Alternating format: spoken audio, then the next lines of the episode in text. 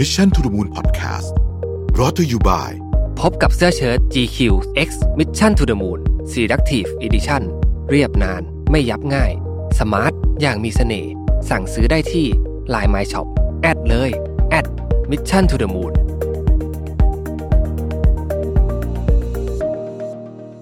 สวัสดีครับยินดีต้อนรับเข้าสู่ Mission to the Moon Podcast นะครับ คุณอยู่กับประวิทยานุสาหะครับ วันนี้ผมจะมาเล่าเรื่องที่ใก ล้ตัวนิดหนึ่งนะครับ เป็นเรื่องของออจริงๆต้องบอกว่าเป็นเรื่องที่ก็ทำมาตลอดนะฮะแล้วก็อาจจะไม่ค่อยได้อัปเดตให้หลาย ๆ ท่านฟังหรือว่าอาจจะมีสมาชิกใหม่ที่เพิ่งเข้ามาฟังกันนะครับ ก็คือเรื่องของการรีแบรนด์สีจันทร์นะซึ่งมีแง่มุมที่ผมรู้สึกว่าอยากเล่าหลายเรื่องนะครับ แล้วก็เป็นประสบการณ์ที่มีทั้งเรื่องที่ที่ดีและไม่ดีเนี่ยที่อยากจะมาแชร์นะครับเออจะว่าไปผมก็ได้มีโอกาสแชร์ภาพใหญ่ๆ อยู่บ่อยๆนะครับเเพราะว่าก็จะมีสื่อหลายท่านให้ความกรุณามาอสอบถามพูดคุยกันนะฮะในแง่ของการพูดถึงเรื่องแบรนด์แต่ว่าส่วนใหญ่เวลาผมพูดถึงเรื่องของการรีแบรนด์เนี่ยแง่มุมที่ผมมักจะพูดนะแล้วก็เล่าเยอะเนี่ยก็คือแง่มุมของการตลาดนะครับเป็น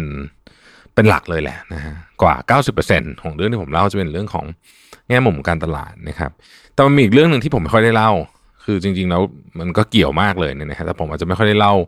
โดยเฉพาะกับหลาย ๆ สื่อนี่ก็คือเรื่องของการเพิ่มประสิทธิภาพการทำงานด้วยเทคโนโลยีนะครับ ซึ่งอันเนี้ยผมคิดว่าน่าสนใจในหลายประเด็นนะครับ อย่างที่เคยเล่าบ่อย ๆ ว่าจริงๆพงหอมสีจันเนี่ยเป็นกิจการของครอบครัวที่อยู่มานานมากนะครับธุรกิจ ดั้งเดิมสุดๆนะฮะไม่ต้องพูดถึงเรื่องไอทีไม่มีทั้งนั้นนะฮะแล้วก็ทุกอย่างเนี่ยต้องใช้คำว่าแมนนวลร้อยเปอร์เซ็นต์จริงๆ สมัยผมมาทำงานเนี่ย คอมพิวเตอร์ไม่มีเลยสักเครื่องนะครับ ดังนั้นเนี่ยตอนที่เข้ามาบริหารกันใหม่ๆเนี่ยนะครับช่วงนั้นก็ก็ไม่ได้นานมากนะครับ ก็สิบกว่าปีที่แล้วเนี่ยเรื่องแรกที่ผมทำคือทำไงก็ได้ให้ทุกอย่างเนี่ยขึ้นมาอยู่บนคอมพิวเตอร์ก่อนแบบ basic อย่างนั้นเลยนะฮะก็คือเอาไอของที่มันอยู่ในกระดาษเนี่ยนะฮะเข้าไปอยู่ในคอมพิวเตอร์นะครับ เพราะว่าไม่งั้นเนี่ยผมจะไม่มีทางรู้ถึงเรื่องของบัญชี เรื่องของสต็อกสินค้าเรื่องของการออกใบสั่งซื้อนะฮะการออกใบสั่งขายการเก็บเงินอะไรโอ้โหมันมันต้องเป็นข้อมูลที่อย่างน้อยที่สุดแบบ แบบไม่มีอะไรเลยก็ต้องอยู่ใน Excel นะฮะก็ควรจะต้องเป็นแบบนั้นนะครับ ช่วงนั้นผมก็ค่อยๆศึกษานะฮะผมเองก็ไม่ได้รู้เรื่องพวกนี้เยอะ ก็ค่อยศึกษานะฮะแล้วก็ลงทุนในเรื่องซอฟต์แวร์ทีละนิดละหน่อยนะครับ เริ่มต้นจากแบบ basic basic ก่อนนะครับ แล้วก็เออรู้สึกว่า เออ เราเริ่มเข้าใจเรื่องซอฟต์แวร์มากขึ้น ก็อาจจะเพิ่มความซับซ้อนขึ้นไปนะฮะจริงๆว่าไปเนี่ยปีแรกเนี่ยนะฮะหมดไปกับการจัดการเรื่องนี้เลยนะก็คือเอาเอาข้อมูลในกระดาษมาให้อยู่ในในเอ่อในคอมพิวเตอร์จะเห็นได้ว่าสองปีนี้เป็นเวลาที่นานมากนะฮะสำหรับอะไรก็ตามเนี่ยนะ ช่วงนั้นอาจจะเป็นด้วยงบมันจำกัดด้วยแหละคือจริงๆถ้าเกิดว่ามีมีงบเยอะกว่านี้ก็อาจจะจ้างคนมาช่วยได้ แต่ว่างบจำกัดก็เลยต้องทำเองจะเป็นส่วนใหญ่เนี่ยนะครับอันเนี้ยเป็นสิ่งที่ทำให้เห็นว่า จริง ๆ การวางวิธีคิดให้ถูกต้อง หรือว่าวางวิธีคิดที่เราสามารถที่จะสเกลได้ตั้งแต่แรกเลยนะครับ เก็บข้อมูลให้มันมีระบบตั้งแต่แรกเนี่ยมันช่วยประหยัดเวลาชีวิตไปได้เยอะเลยทีเดียวนะครับอะทีนี้เนี่ยพอ จัดระเบียบข้อมูลได้แล้วเนี่ยนะฮะก็ก็ก็ก็ถึงมาเริ่มขายของกันจริงจังกันตอนนั้นนะครับ คือในอุตสาหกรรมเครื่องสำอางเนี่ย มันก็ค่อนข้างที่จะมีความเปลี่ยนแปลงเร็วแล้ว มีความเป็นฤดูกาลนะครับ มีความเป็นแฟชั่นนะครับ มันจะมีของที่แบบ เอ้ย เดี๋ยวก็ฮิต เดี๋ยวก็เลิกฮิตอะไรแบบนี้ เป็นเรื่องธรรมชาติของของมันอยู่แล้วนะครับ แต่ว่าบริษัทสีจันตอนนั้นเป็นบริษัทเล็กๆนะครับ ผมก็พยายามที่จะมองหาวิธีการ ลดงานที่ไม่จำเป็นนะครับเพื่อให้พนักงานทุกคนเนี่ยสามารถทำหน้าที่ของตัวเองได้อย่างเต็มประสิทธิภาพนะครับ อันหนึ่งที่ค่อยๆทยอยเข้ามาใช้คือเรื่อง IT solutions นะฮะเข้ามาจัดการเรื่องของการทำงานให้รวดเร็วและแม่นยำยิ่งขึ้นนะครับ ก็เลยอยากจะมาเล่าให้ฟังว่า จากวันนั้นจนถึงวันนี้เนี่ยมี IT solution อะไรบ้างที่เราใช้แล้วรู้สึกว่ามันเวิร์ก นะครับซึ่งคือนี่ไม่ใช่ทำทีเดียวนะคือค่อยๆทำมาทีละนิดนะครับ เพราะของทุกอย่างเนี่ยมันก็มันไม่ใช่ว่าซื้อมาปุ๊บอยากจะใช้ปุ๊บแล้วก็ทำได้เลยคือมันต้องมีต้องมีการเรียนรู้ต้องมีการ implement ต้องมีการเปลี่ยนระบบอะไรอย่างงี้ ซึ่งแน่นอนว่าของพวกนี้ต้องใช้เวลานะครับ ไม่ใช่ว่าอยากจะทำก็ทำได้เลยแต่ว่านี่เล่าแบบรวบกระชับแล้วกันนะครับ อันแรกเนี่ยคือการย้าย SAP Server นะครับจากที่ปกติมันอยู่ที่เราเองนะฮะไปใช้ local cloud service นะครับ อันนี้มาจากแนวคิดที่ว่าเราต้องการแก้ไข infrastructure ของตัวเองเพื่อโฟกัสในการดำเนินธุรกิจนะฮะจึงเอางานที่มันไม่เกี่ยวกับหน้าที่หลักของเราเนี่ยไปไว้ที่ cloud นะครับ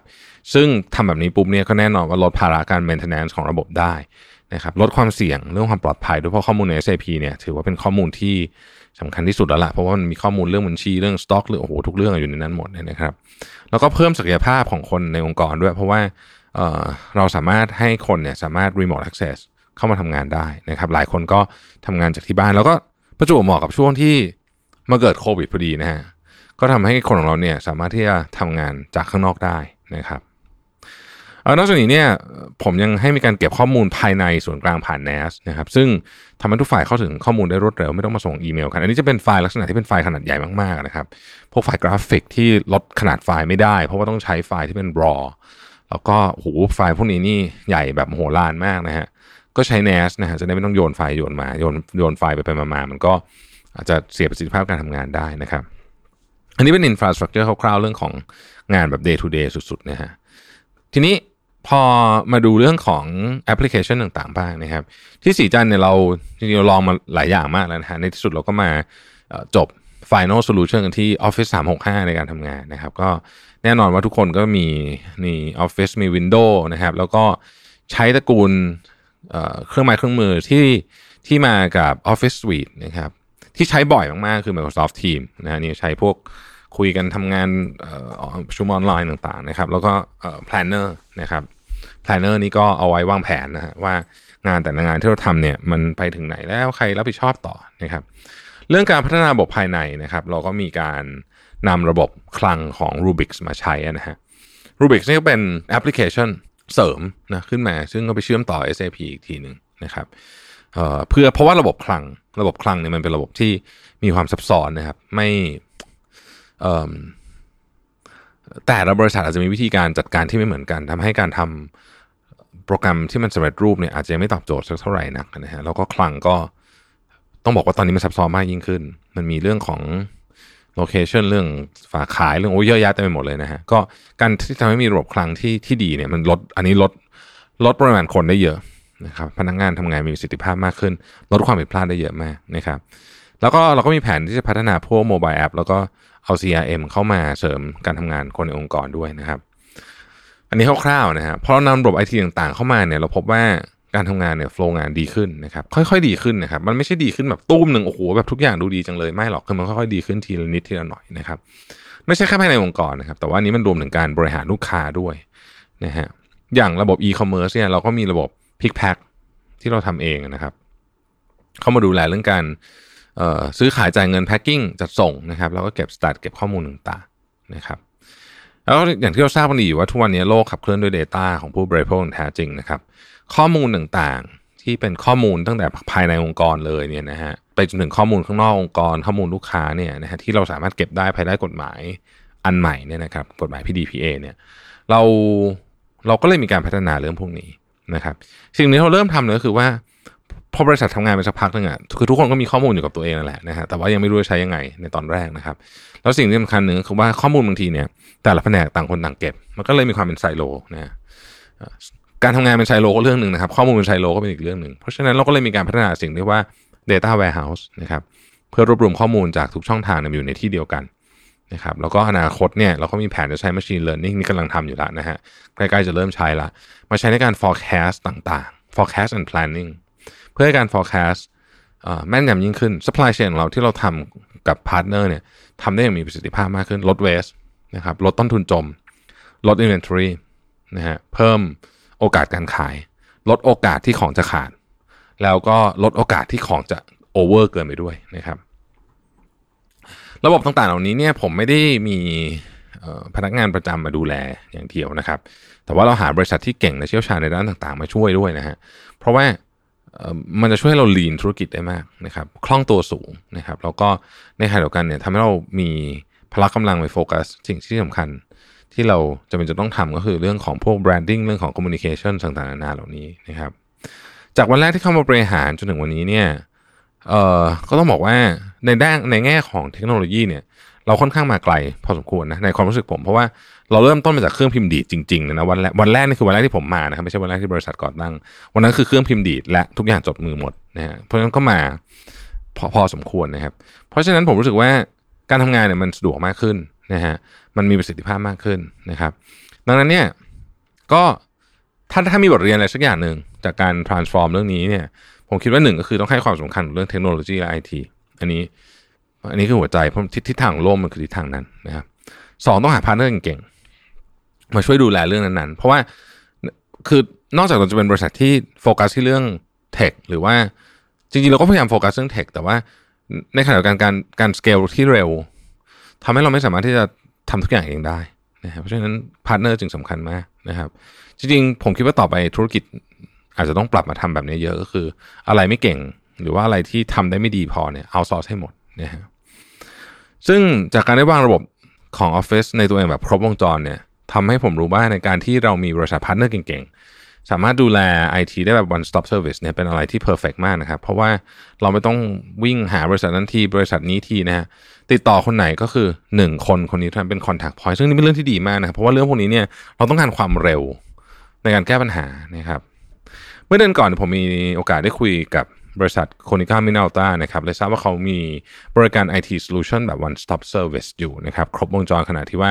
เขาดูแลตั้งแต่จัดซื้อเครื่องคอมพิวเตอร์โน้ตบุ๊กติดตั้งระบบและโปรแกรมต่างๆนะครับไปจนกระทั่งถึงจัดการห้องเซิร์ฟเวอร์ห้องประชุม หรือถ้าอยากได้คำปรึกษาเรื่องระบบเครือข่ายหรือว่า IT help desk เนี่ยก็สามารถทำได้นะครับในบริษัทไหนต้องการระบบสำรองและกู้คืนข้อมูล ติดตั้งระบบทำงานอัตโนมัติ ไปจนถึงระบบ printing นะฮะที่ทางคนิก้ามินาลตาก็มีให้บริการทั้งหมดเลยนะครับแบบครบวงจร การันตีด้วยคุณภาพรางวัลระดับโลกนะครับตอบโจทย์คนทำธุรกิจในยุคนี้อย่างแน่นอน ในช่วงวิกฤตแบบนี้เนี่ยนะครับถ้าบริษัทไหนกำลังเผชิญกับ low performing รู้สึกว่าอยากจะเพิ่มประสิทธิภาพการทำงานของตัวเองเนี่ยนะฮะ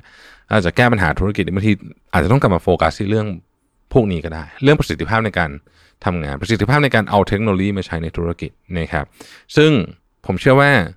หลังจากที่ได้คุยกับคนนิก้ามินาลต้านะผมรู้สึกว่าเขาสามารถตอบโจทย์ได้เยอะมาก แล้วก็ช่วงนี้มีโปรโมชั่นให้ทดลองใช้อยู่ด้วยนะครับเอ่อก็เข้าไปดูรายละเอียดกันได้นะครับ ที่ www k o n i k a m i n a l t a co th ผมแปะ description เอาไว้ใน podcast EP นี้ด้วยนะครับ ขอบคุณที่ติดตาม Mission to the Moon นะครับแล้วเราพบกันใหม่ สวัสดีครับ Mission to the Moon Podcast Presented by GQ X Mission to the Moon Selective Edition